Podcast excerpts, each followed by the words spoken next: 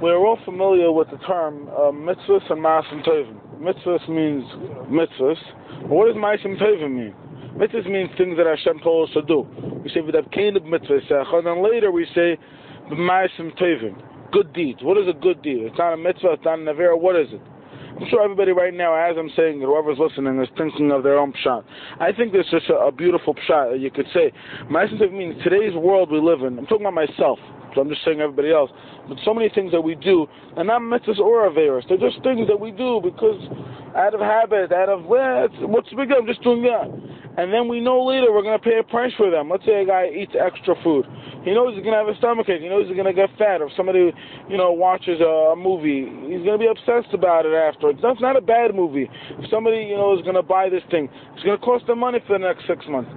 Hashem, please give us maisim and good deeds, positive deeds, deeds that are going to help us serve Hashem and be happy. Have a great day.